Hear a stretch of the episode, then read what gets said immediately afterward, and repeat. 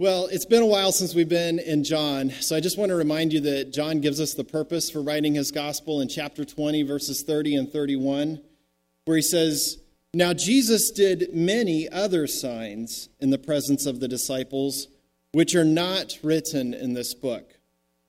But these are written so that you may believe that Jesus is the Christ, the Son of God, and that by believing you may have life in his name." So although Jesus did many signs, John only recorded certain ones for us. And it was a demonstration of who Jesus is, that he's the Messiah, the Son of God. So tonight, I'm going to live a little dangerously. I'm going to try to do a PowerPoint today, maybe.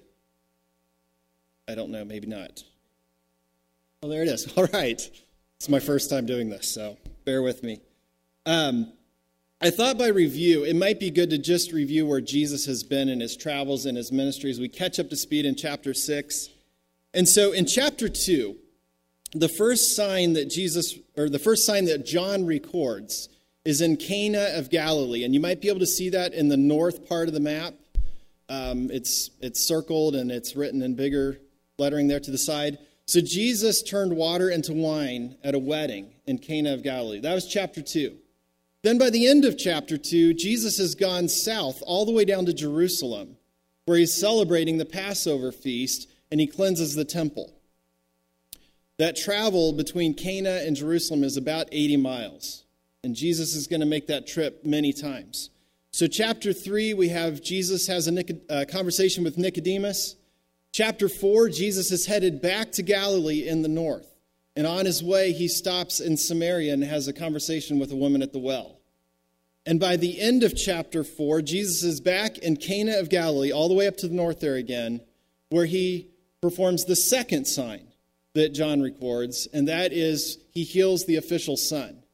And the amazing thing about that one is the official comes to Jesus in Cana, but the son is in Capernaum, which is that other town in the north there that's circled.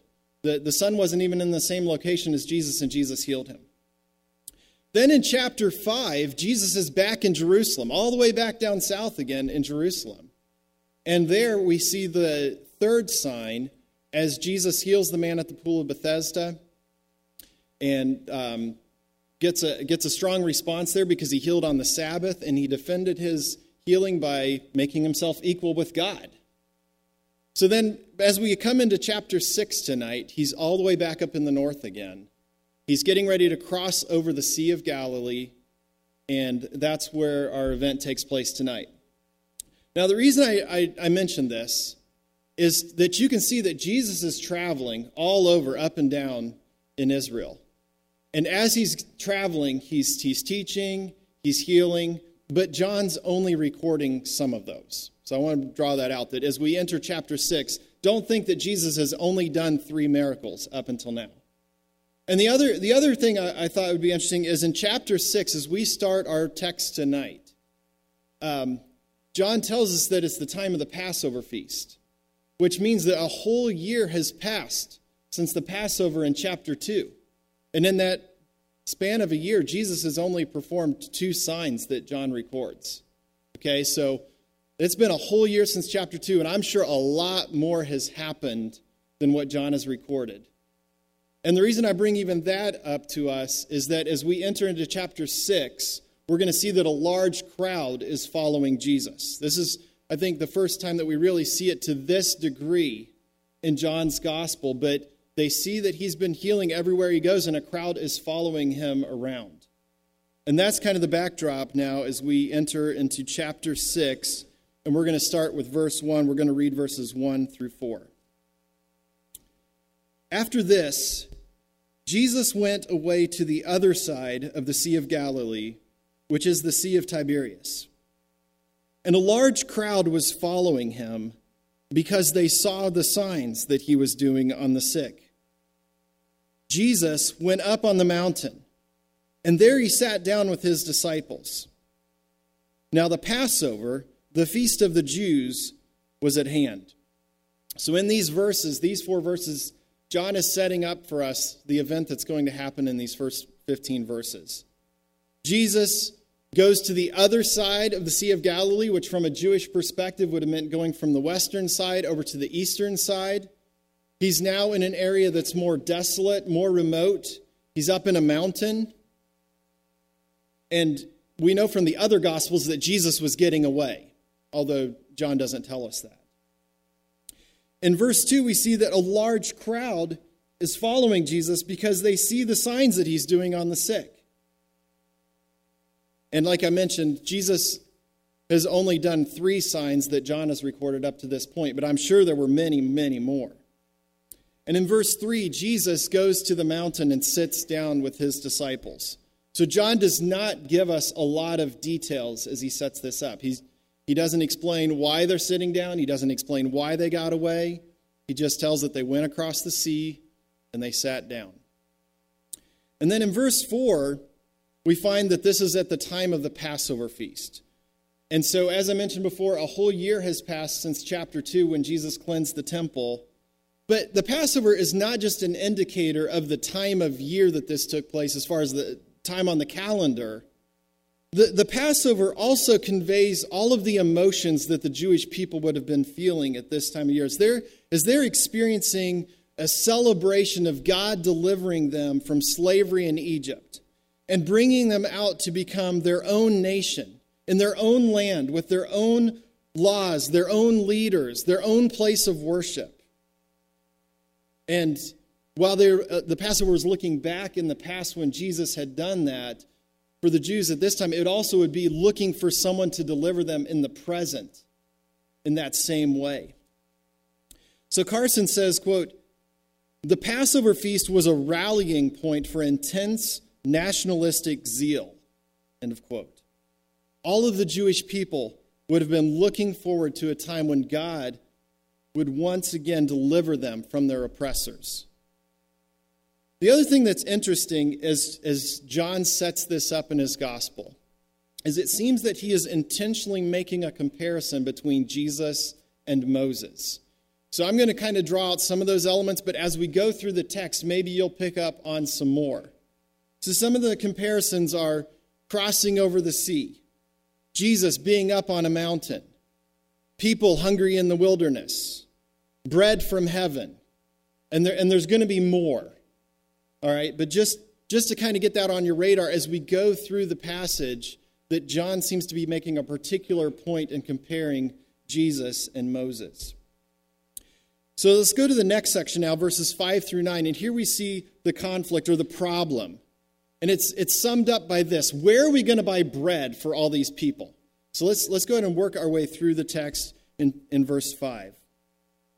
"Lifting up his eyes then, and seeing that a large crowd was coming toward him, Jesus said to Philip, 'Where are we to buy bread so that these people may eat?' He said this to test him, for he himself knew what he would do. Philip answered him, Two hundred denarii worth of bread would not be enough for each of them to get a little." One of the disciples, Andrew, Simon Peter's brother, said to him, "There is a boy here who has five barley loaves and two fish. But what are they for so many?" So as this problem is presented, there's a large crowd coming up to Jesus, and Jesus presents his disciples with this opportunity. Where are we going to buy bread for these people? Now, there are a lot of details that John leaves out compared to the other Gospels. So there's probably a lot of things in this story that you already know in your mind. But it's worth noting, I think, some of the things that John leaves out so that we can turn and focus on what John actually says about the event. So, for example, John doesn't mention that Jesus spent all day healing and teaching. He doesn't He doesn't mention that Jesus has compassion on the multitude. He doesn't mention the lateness of the hour. He doesn't mention that the disciples had requested Jesus to send the crowds away. Jesus, in John's gospel, he's getting right to it because, I mean, he has a plan. And so as from John's perspective, as Jesus sees this crowd coming, he just hits it head on with his disciples. Where are we going to buy bread for these people? There are some There's there's a similarity in wording there in verse five, where Jesus is lifting up his eyes and seeing the crowd coming. And, and you might remember that terminology from chapter four, I think it's verse thirty-five, where Jesus is talking to his disciples. He's he's had this conversation with the Samaritan woman, and and they don't understand why he's not eating. They they think maybe somebody gave him bread that they don't know about, and And Jesus is t- saying, hey, look, lift up your eyes. Look, the white, the fields are white unto harvest. So in chapter four, Jesus tells his disciples to lift up their eyes. And presumably there's this large crowd of Samaritan people coming toward them. Whereas here in chapter six, Jesus is the one lifting up his eyes, and he is seeing the crowd coming to him, and he's going to do something about it. Now, Jesus addresses his question directly to Philip. And it's interesting that I don't, you know, he's not expecting Philip really to come up with an answer. He's not expecting Philip to solve this problem, to buy bread for all these people. It's a test. John tells us explicitly in his gospel that this question is a test. It doesn't mean that Philip is going to have the right answer or be able to answer it. So Jesus is testing Philip. He's going to make a point here to his disciples. But look at Philip's response in verse seven. Philip says, two hundred denarii worth of bread would not be enough for each of them to get a little. So what's the answer to the question, where are we going to buy bread to feed these people? Philip is basically saying, we can't. We can't, Jesus. And, and to put it kind of in American dollars, thirty-five thousand dollars of bread would not be enough for everyone to have a little. Not to mention they don't have thirty-five thousand dollars, or to mention the fact that where in this wilderness would you buy that much bread? But even, even with all of those hypotheticals, it wouldn't be enough for everyone to have a little. So the answer is, to Jesus is, we can't buy bread for all these people. But then Andrew offers his perspective. Andrew, he recognizes what they do have. So look at look at verse nine. Andrew says, there is a boy here who has five barley loaves and two fish. But what are they for so many? So even, even Andrew, okay, we've got a little bit of food here, but this is one boy's lunch. And what's that for so many? It's not a drop in the bucket. Like, you thought your thirty-five thousand dollars worth of bread wasn't enough for everybody to have a little? Try dividing up one boy's lunch for five thousand men, as we're going to find out in just a little bit, that this crowd numbered five thousand men. So again, looking at the resources they do have, woefully insufficient, not even close to meeting the need. So what's the resolution to this problem? Well, we see that in verses ten through thirteen, as Jesus miraculously provides bread. So let's look at verse ten. Jesus said, have the people sit down. Now there was much grass in the place, so the men sat down, about five thousand in number. Jesus then took the loaves, and when he had given thanks, he distributed them to those who were seated. So also the fish, as much as they wanted. And when they had eaten their fill, he told his disciples, gather up the leftover fragments, that nothing may be lost. So they gathered them up and filled twelve baskets with fragments from the five barley loaves left by those who had eaten. So that, while there was no human solution to providing food for this crowd in the wilderness, Jesus knew exactly what to do, and he was more than capable of doing it. Remember, he had this planned out from the beginning. He knew what he was going to do. So Jesus has the crowd sit down. We find here now it's a crowd of five thousand men. Jesus gives thanks. He distributes the bread and the fish to those who are seated. And John really draws out the point that only Jesus could provide the food for the people. So John doesn't even record it as, you know, Jesus passed it out to his disciples and his disciples passed out from, to the crowd. in John's point of view here, he's he's portraying Jesus as the provider of the bread and the fish. He's distributing. John also, in this gospel account, he's emphasizing the lavishness of food. Did you see all those multiple descriptions of how much there was? He talks about the people ate as much as they wanted. They ate their fill, and there were leftovers. More food was left over, twelve baskets full, than what Jesus started with. And everyone was satisfied. See how John's repeating over and over and over the abundance of food? He's really making a point of this, how lavishly Jesus has provided them with this food, so that they end up with more food than they started with, and yet all five thousand men have eaten and are filled and are satisfied. Jesus has truly done a miracle, a miracle that cannot, that no human could possibly do, only Jesus.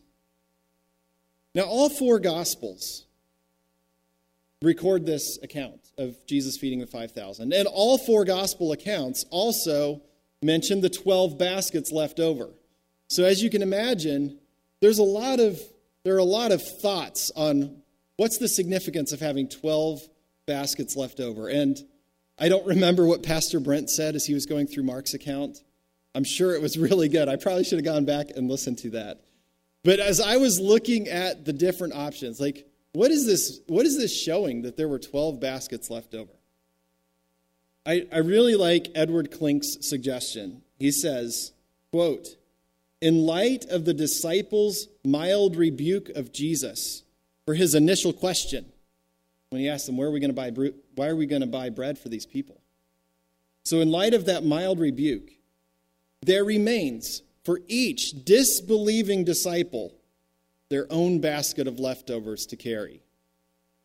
So you can imagine each disciple walking down the mountain with his own basket of food, just as a reminder of Jesus feeding all these people, everybody being full, and I have in my hands more than we started with. Well, verses fourteen and fifteen, we find the conclusion to this event and, and how we are to understand it. Verse fourteen says, "When the people saw the sign that he had done." So here, John is clearly identifying this as one of the signs that he's recording. "When the people saw the sign that he had done, they said, 'This is indeed the prophet who is to come into the world.' Perceiving then that they were about to come and take him by force to make him king, Jesus withdrew again to the mountain by himself." So the people saw the sign. They recognized what it pointed to. Jesus is the prophet Moses spoke about. So I want to turn back to Deuteronomy chapter eighteen, and let's look at what Moses said about that prophet who was to come. Deuteronomy chapter eighteen. We're going to be reading verses fifteen through eighteen.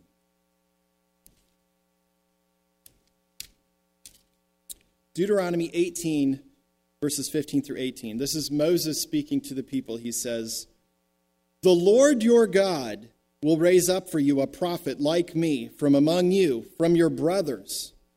It is to him you shall listen.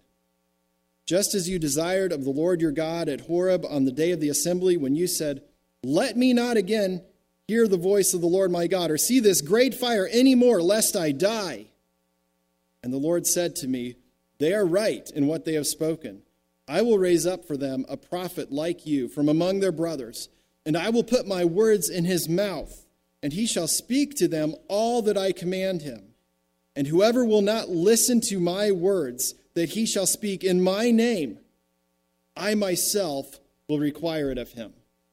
Does that sound like anything we've been learning about Jesus in the Gospel of John? Someone who is going to speak the words of God to the people. And they better listen, because there's going to be consequences if they don't listen. So let's turn back to John chapter six. The people recognize Jesus as the prophet Moses spoke about. Now, there's no doubt that Jesus' provision of so much bread to so many people in the wilderness would have prompted some of them to think of Moses' role in providing manna. In fact, there's going to be statements to that effect when we get to the next section, whenever that is, uh, verses twenty-two through seventy-one, where we have the bread of life discourse. So there's no question that some of the people that have witnessed this miracle are connecting what Jesus has done to Moses providing manna in the wilderness. But while the people are right in recognizing who Jesus is, this prophet to come, they misunderstand the significance of what this means. So Carson says, quote, "Their attention was focused on food and victory, not on the divine self-disclosure mediated through the incarnate Son, not on the Son as the bread of life, not on a realistic assessment of their own need." End of quote. So Jesus withdraws from them. He perceives that they want to take him by force and make him king. So he withdraws to the mountain again by himself. So think again of the context of this event. During the Passover feast, Moses had led the people out of slavery in Egypt.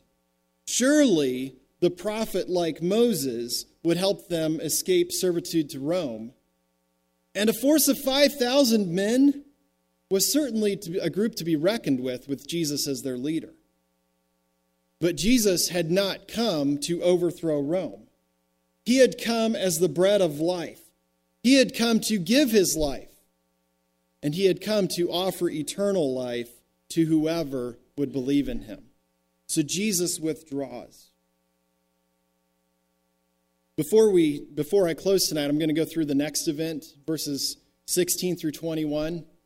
But first, I want to stop here and draw a couple applications that come to mind for me as we think through Jesus feeding the five thousand. And and the first first point of application I'd like to make, re, make relates to Jesus' question to the disciples, namely to, to Philip. And that is that there's a sense where God sometimes asks more of us than what we can, we have the resources for, that what we can answer. But God has a purpose in that. So I'd say it this way. When we don't have the answers, the resources, or the strength, it is never too big a problem for Jesus. So we trust him. I think of Second Corinthians twelve nine.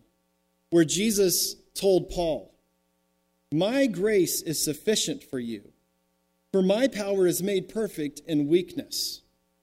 And Paul responded to Jesus by saying, "Therefore I will boast all the more gladly of my weaknesses, so that the power of Christ may rest upon me." The disciples did not have the answers to Jesus' question. And we don't always have the answers to the situations we find ourselves in. But we can trust Jesus because he's bigger than any problem we face. And the second point of application I would take from verses fourteen and fifteen, and is the idea that God works for his purposes, not ours. Jesus came not to do the will of the people, but to do the will of God. Jesus is not a genie in a bottle to fulfill our wishes. He is the sovereign Lord who will accomplish his plan. We cannot manipulate God to do our bidding. We must submit to him and trust him. So as I think through scriptures like Isaiah, where we find that God's ways are far above our ways, and his ways are not our ways, and our ways are not his ways, we need to submit to God's plan and trust that it's the right plan. Here, here in, in verses fourteen and fifteen, Jesus withdrew because the people wanted, they wanted to force Jesus to do something that he hadn't come to do. And I think sometimes, you know, we, we know that Jesus can fix it, so we've got the answer of how he should fix it, right? But we need to trust God's plan and understand that he's going to accomplish his plan. The second event that I want to cover tonight is verses sixteen through twenty-one. It's where Jesus walks on the water. And Let's start with verses sixteen and seventeen. When evening came, his disciples went down to the sea, got into a boat, and started across the sea to Capernaum. It was now dark, and Jesus had not yet come to them.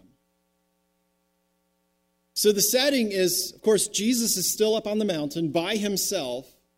And as evening came, the disciples went down off the mountain. They went down to the sea. They got into a boat, and they're getting ready. They're crossing over to Capernaum. And John makes the, has this sentence at the end of verse seventeen that is just so interesting, I think. He says, "It was now dark, and Jesus had not yet come to them." So I can think of at least like three ways to take that sentence, because the way John is playing with those words. And it's just an astounding verse. You know, there's, with all of the back and forth in the Gospel of John between darkness and light, and it's dark because Jesus isn't there. Um, not saying that's where it's going. It's just, it's interesting how John frames these words. Or is it just something simple like, you know, Jesus is going up to the mountain, and he tells his disciples, hey, if I'm not back by ten o'clock or eight o'clock or whatever, you guys just go on down, you get in the boat, you go on over to Capernaum, I'll just meet you later. And so that's the sense where it's dark, but Jesus had not yet come to them. He's going to join them later. Or I think the way we probably most likely take this, because we know the story and we know what's happening, is he just simply giving a hint that Jesus is coming. Right in the middle of this boat trip, Jesus is going to come. Jesus had not yet come. It's it's just interesting how John sets this up. Well, we have a problem developing in verses eighteen and nineteen. And it's the storm. So let's look at verse eighteen. The sea became rough because a strong wind was blowing. When they had rowed about three or four miles, they saw Jesus walking on the sea and coming near the boat, and they were frightened. So as they are crossing the sea, it's approximately five miles across the sea to Capernaum. And things change while they're on the water. A strong wind starts blowing, and the sea starts raging, as we sang about. And it's pretty intense. It's dark out. They're in the middle of this sea. Miles from land, I guess we could say. And it's really difficult going. Now, John doesn't completely draw this out the way some of the other Gospels do, but John does mention that they're rowing. They're rowing across the sea because they're fighting against the wind. They don't have the wind to push them across. They're just, they're rowing, and they've made it three or four miles, but it's difficult. And then they see Jesus walking on the sea, coming near the boat, and they're frightened. Again, John doesn't tell us that they didn't recognize it was Jesus. We, we see that in other Gospels. John just records that they see Jesus coming, and they're frightened. Well, look, look how it resolves in verse twenty and twenty-one. But Jesus said to them, "It is I. Do not be afraid." Then they were glad to take him into the boat, and immediately the boat was at the land to which they were going. So in verse twenty, as Jesus identifies himself to the disciples, I spent a lot of time wrestling with what Jesus was saying when he said, "It is I." Because this statement could either just be a simple statement, "It is I," to identify himself as Jesus, or it could be the divine formula for the name of God, I am. Is Jesus identifying himself as I am, like he did to Moses, the burning bush in Exodus three? Is Jesus just identifying himself to his, to his disciples so they know it's him? Or is he declaring himself to be God? So I wrestled with this a lot. And the best solution I could come up with is kind of a twofold solution. So the first part of it is based on the disciples' response. I think Jesus was giving a simple declaration, identifying himself. Because the disciples were very glad to find out that this one walking on the sea was Jesus, They were frightened when they saw him coming, and they are glad to find out it's Jesus, and they immediately receive him into the boat, and it seems their fear is gone. So in my mind, if this would have been a burning bush type experience where Jesus is identifying himself as the I am, I think the disciples' response would have been fear and awe of their great God, like we see in other places where people encounter the presence of God, more than just how gladly they received him. So I think for the disciples, they they took it was just a simple declaration, and they were just so happy that, hey, that's Jesus. It is so great to have him here with us right now. But then, on the other hand, John is often intentionally ambiguous, where we don't know if he wants us to take it as option A or option B or both. Things like, um, you know, John three. Does John tell Nicodemus you must be born again? Does he tell him you must be born from above? Does he mean both? All these kinds of things we wrestle with in the Gospel of John because that's just the way John writes. And so, knowing how John writes, John is writing this account approximately fifty years after the event took place. And John may be intentionally wording it this way to make his readers think of the sacred name for God. After all, John's point in writing his gospel is that we would believe Jesus is the Messiah, the Son of God. So I think it's possible maybe, maybe John is doing something there with this. And if you want to explore this further, I'm not going to do it tonight for sake of time, but the same term is used in John chapter four, verse twenty-six, when Jesus is talking to the woman at the well, and John chapter eight, verse fifty-eight, when Jesus is talking to the religious leaders, and he tells them, I am. Okay, so this phrase is used other places in the Gospel of John. I'll let you look at that, and maybe you can wrestle through it some on your own. But I want to talk for just a moment about Jesus walking on the sea. Jesus demonstrates his power over the sea by walking on the water to the disciples. And because we know how far the disciples have come, he has walked a distance of three to four miles on a raging sea with the strong wind, the waves, the darkness. And while the disciples seem to be greatly affected by that, they've been rowing and rowing and rowing. It seems like Jesus almost effortlessly approaches the boat and is rapidly gaining on them. That's just the way it seems to be a, a, appearing in this gospel account. And in the scriptures, the sea often stands for chaos and disorder, with lots of references where it is God who controls the water, who controls the sea, and who stills it. So even just in a quick survey, there are a couple other mentions of where you see God interacting with water. And so um, just to kind of show the Trinity's involvement in this, there's in Genesis one, you have the Holy Spirit hovering over the waters at the time of creation. Or in Job chapter nine, verse eight, when Job is talking about how great God is, he says that God alone is the one who can walk on the waves of the sea. God alone can tread on the waves of the sea. So Jesus walking on the water seems to be something that is a prerogative of God. It's pointing in that direction. And while John doesn't record for us the storm stopping as Jesus gets in the boat, John does seem to portray another miracle at the end of this account.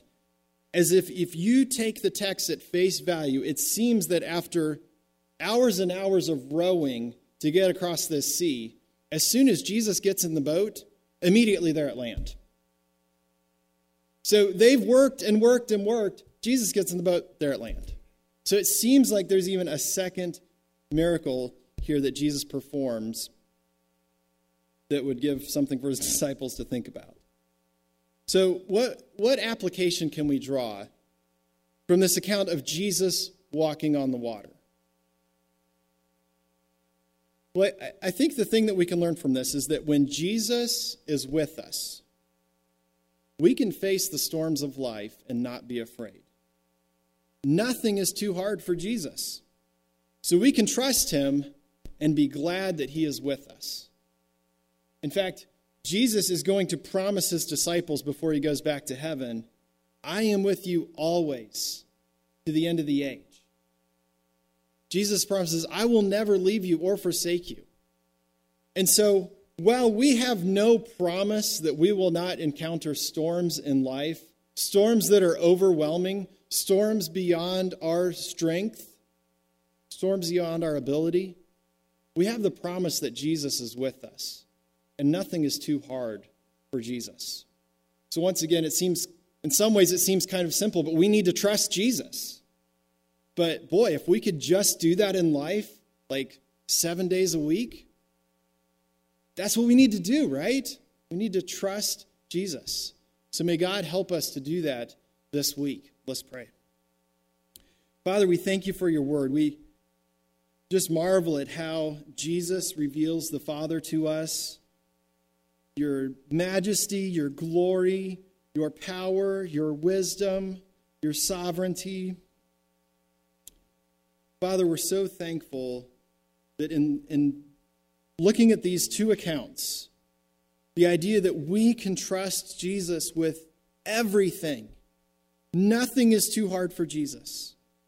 Father, would you give us that confidence that we don't have to have all the answers?